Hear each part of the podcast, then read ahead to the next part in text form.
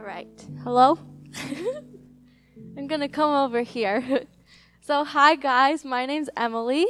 Um, I'm not going to lie. My dad asked me to preach last week, and I thought he was joking. so, I jokingly said yes, but here I am. but I have been gone for the past six months at a program called YWAM. Has have any of you guys heard of YWAM before? Okay, quite a few. So the motto of YWAM is to know God and to make God known. So for the past five months, I was in a school. Um, the first three was called lecture phase, and it was in New Zealand. And so every single week, I would learn something new. We had different themes. And so, for an example, one of the themes was hearing God's voice, or Lordship Week, or um, the Father Heart of God. And so every week was very intense, but I learned so much. Um, I have some pictures for you guys. So that was where I lived. I took that picture. And then the next slide. Okay, so that's me with my team.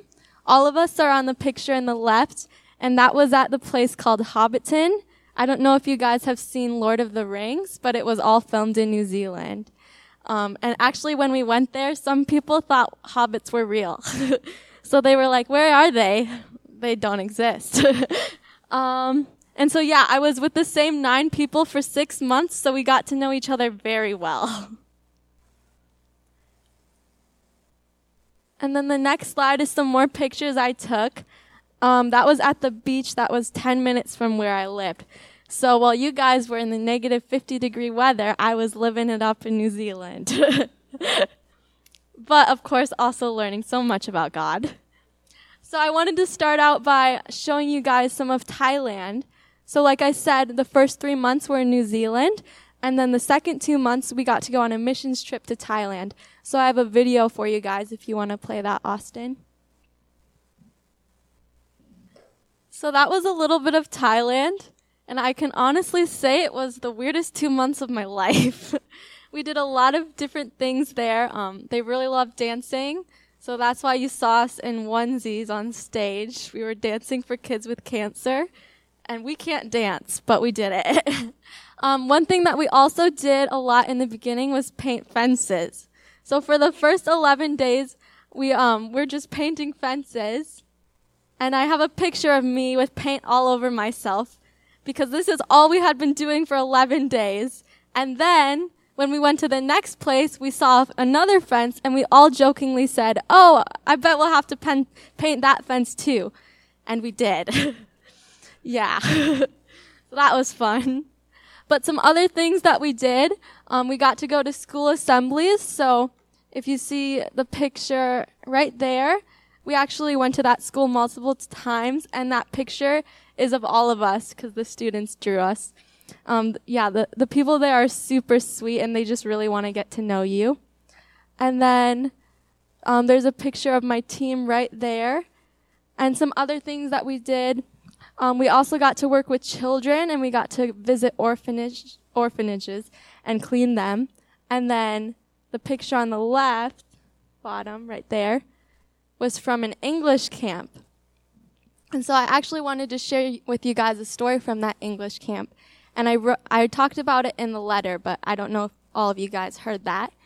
But when we were at the English camp, we got to talk about God.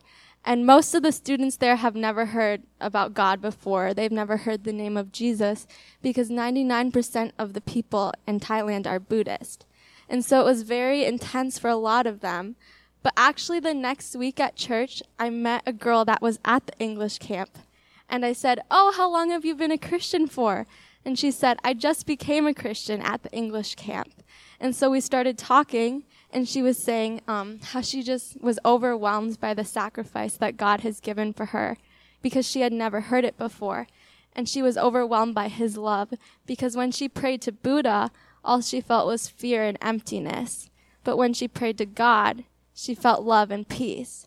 And so when I heard that, it really just, um, I guess, surprised me because I think a lot of us are just used to feeling God's presence and God's love. But a lot of them had never even felt it before.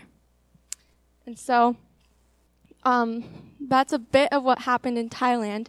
We also got to work in some hospitals, and it was there that we got to pray for people and talk even more about Jesus and just share his name and how he is the only God, because to them there's many gods. So that was super powerful for them, but for us too. Another thing that we got to do a lot in Thailand is share our testimonies. So I got to share mine in front of 500 students at a Buddhist school, which was kind of scary, but really fun. And so I actually wanted to share mine with you guys today. So I'm just going to put some p- pretty pictures up for you while I talk. but, um, so like I said, my name's Emily. I'm 19 years old, and I've been a Christian for most of my life because I grew up in a Christian family. You know, my parents are pastors at the church you go to. um, but I didn't really have my own relationship with God until I was about 15, and I went on a missions trip to Italy. And that's where I really started to pursue God. But it was during that same year that my life just started to go wrong. And I was kind of confused because I thought that if you were a Christian, that everything was going to be great in life. That you would have no struggles because you love God, so why would you, you know? But that year I actually started struggling with depression. And so I started to question God and I started to ask him what my purpose is because I didn't really want to be alive anymore and I didn't really see the point in it all. And so I would ask him, but nothing would really change. And so I struggled with that for a couple of years. And then last year, actually, it was starting to get better, but then I broke my neck. yeah. so I don't know if all of you guys know, but while I was at university, I broke my neck in the most embarrassing way. I fell off my bed. yeah, I fell off my bunk bed and I broke my neck. So now it was like I was broken on the inside, but I could always hide that. But now I was broken on the outside too. And so I was very angry at God for letting this happen because I felt like I couldn't hide anymore. And so I told God, okay, I tried. I tried to get your help. I prayed for you. I prayed that you would help me, but you didn't. And I feel like you're not listening to me. So I still believed in God, but I kind of just turned away and was like, you know what? I tried, but you didn't help me. So I'm just going to do my own thing. And so my life was okay. I had good friends and I had a lot of fun, but I was just very angry at God. And that's when he told me to go to YWAM and I don't even know why I ended up going because I was so angry at him. But I decided to obey him, and I'm so happy that I did because it was in YWAM where I really started to learn um, God's character. And that changed everything because before, my relationship with God was dependent on how my life was going. It was dependent on how I thought my relationship with God was. And it was almost like it was more for me than to like love God when I would read the Bible, I would only read the letters that Paul wrote to like help myself instead of actually knowing who God is and digging into his word. And so, um, during this time, I would ask a lot of my leaders at YWAM because we were learning about God's character. And they kept saying how he's faithful, but this almost made me more angry because I didn't think he was with me during that time. And so I was learning how to listen to God and they all were like, Well, have you asked him where he was during that time? I was like, No. Why would I do that? And so I did. And he told me that he was with me the entire time and that he had never left me. And so this really just shook my world because when I thought he was gone, he was actually trying to comfort me. And he reminded me of a couple of stories of when he was actually pursuing me. So there was this one night when I was at university, and at my university, there's this thing called PG. It stands for Praise Gathering. And so for two hours, um, you just worship God. And so it was near the end of worship, and I was just sitting there, and I was still angry at God. And so I told him, You know what, God? I'm not going to go to you anymore for comfort. I'm going to go to people because I've asked you to just like hold me, but you won't. And so a couple minutes later, some random lady that I had never seen before came up to me and she just hugged me. Yeah. and my dad's face was like, she just hugged me and she held me for like a couple songs. And I didn't really know what was happening, but I just went with it. and after that, she goes, That was from God. He just wanted to hold you. And so God was hearing my prayers and he loves me. S- yes, amen. And he loves me so much that he sent someone to me because when I couldn't hear him, he still wanted me to know that he was holding me. And then after that, I went out of worship a little early and there was a man there standing with like a table of donuts. and he was like, do you want a donut? Like, you can have a donut. And I was like, yes, I want one. And then he was like, I have roses in the back of my car too. Do you want me to get them for you? And I was like, yeah. so it was like God held me and then he gave me a donut and roses. What more do you need? but also a really cool story that happened at YWAM.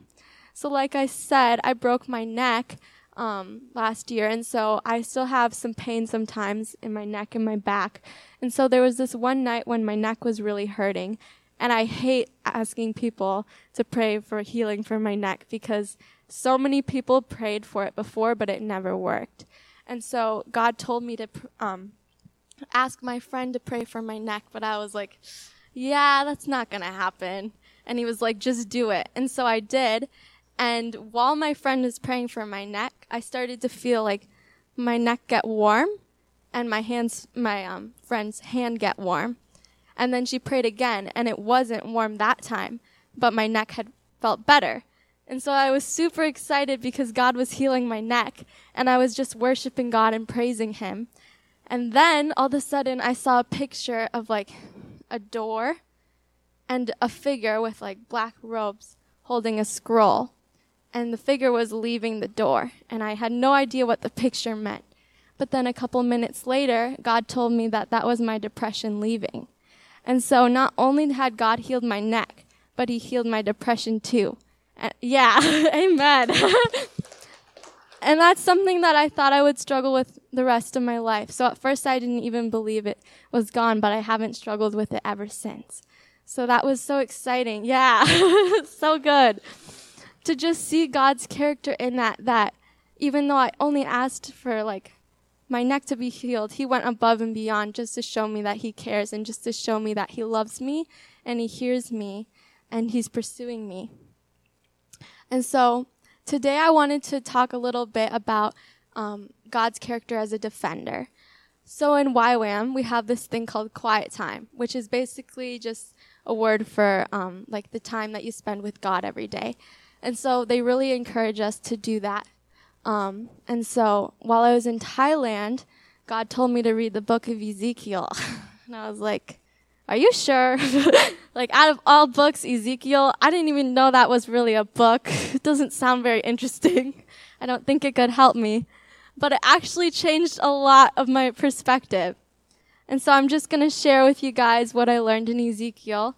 Um, I'll sum it up a little just in case you guys didn't know what it was either. but my Bible describes Ezekiel as the message to the captives.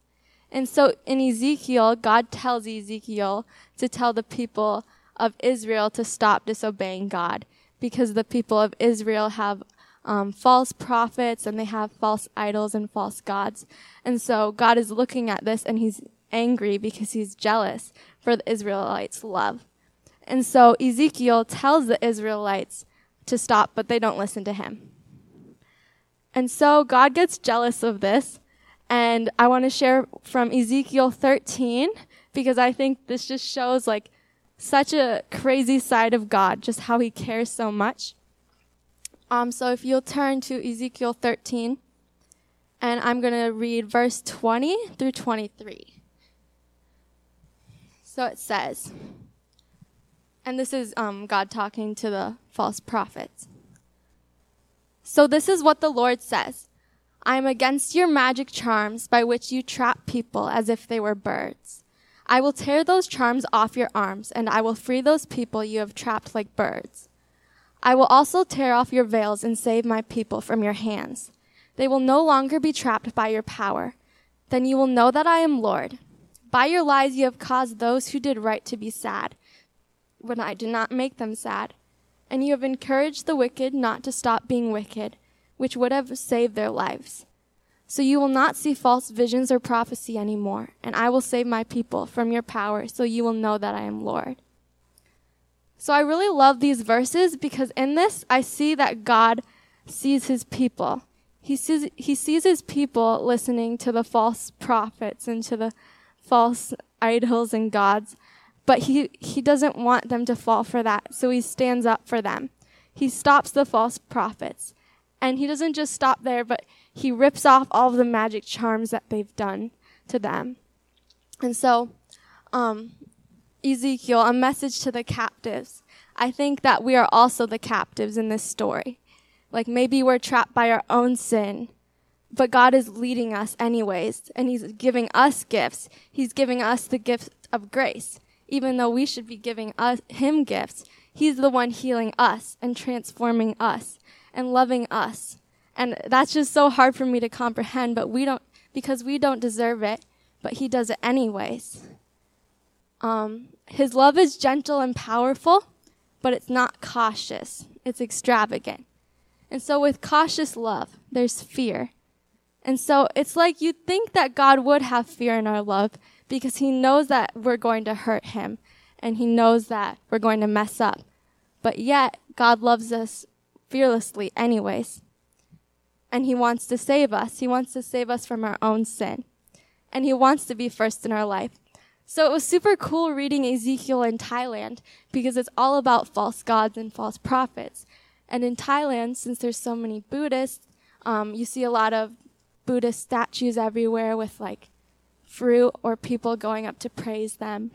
Um, but in that, I started to get God's heart for those people and just almost like his jealous love of he sees them worshiping those false things, but he wants that love.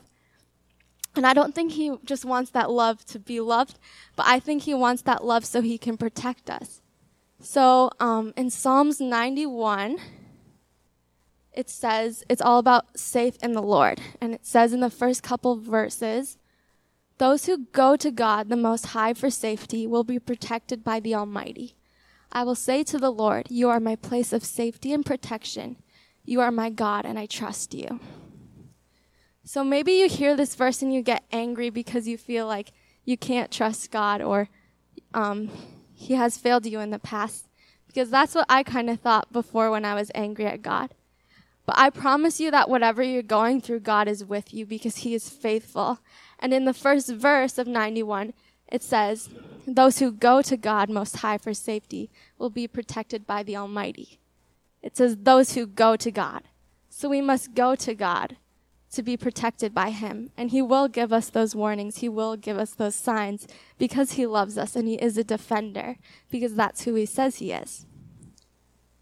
Um, and so with this, I think it's super cool because I used to worship God mostly because of like what he's done for me, but now I worship God because he's worthy of that and because he's good, because I know his character.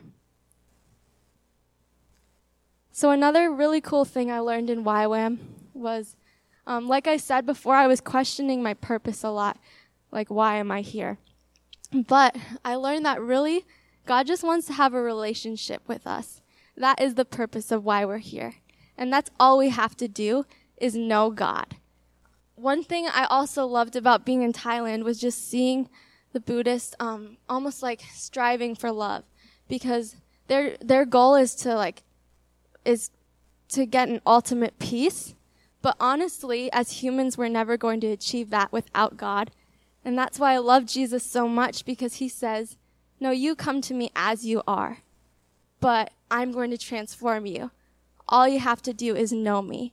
And He doesn't let us sit in our, our sin, He calls us higher every single day. And so, God's been challenging me to put Him first in my life. And I think it can look different for everyone, but for me, it's just waking up and spending time with Him right away, as soon as I wake up. Because I think it's super important to spend time with Him and choose Him every single day. Um, because He's worthy of that, and also, He's going to transform you through that.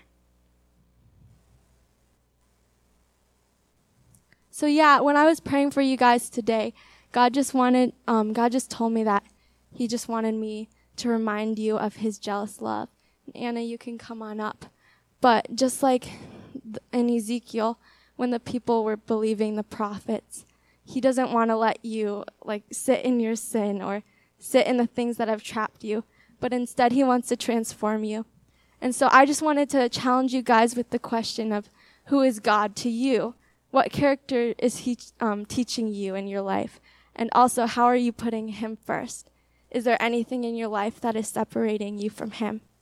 And so I'm just going to pray and then we're going to have a time of worship. And I would love for you guys just to think of those questions as we worship. So I'll just pray for you guys. But dear God, I just thank you so much for the experiences um, that you've given me and the things that you've taught me today, um, and that I got to share it with them today, God. And I just pray that it would really just stick in their hearts, that they would just remember your character, that they would just be able to reflect um, who reflect on who you are and how you've treated them so well, God, and how you've been in our lives, God. And I just thank you for who you are and that we can always trust you, God. That we can always trust your faithfulness, God, and that you'll never let us down. And so I just pray that as we worship you, we would just feel your presence. We would just feel your love, God, and we would not take that for granted. Um, I just thank you for how you protect us, God, and how you're never going to leave us alone but you're always guiding us. Amen.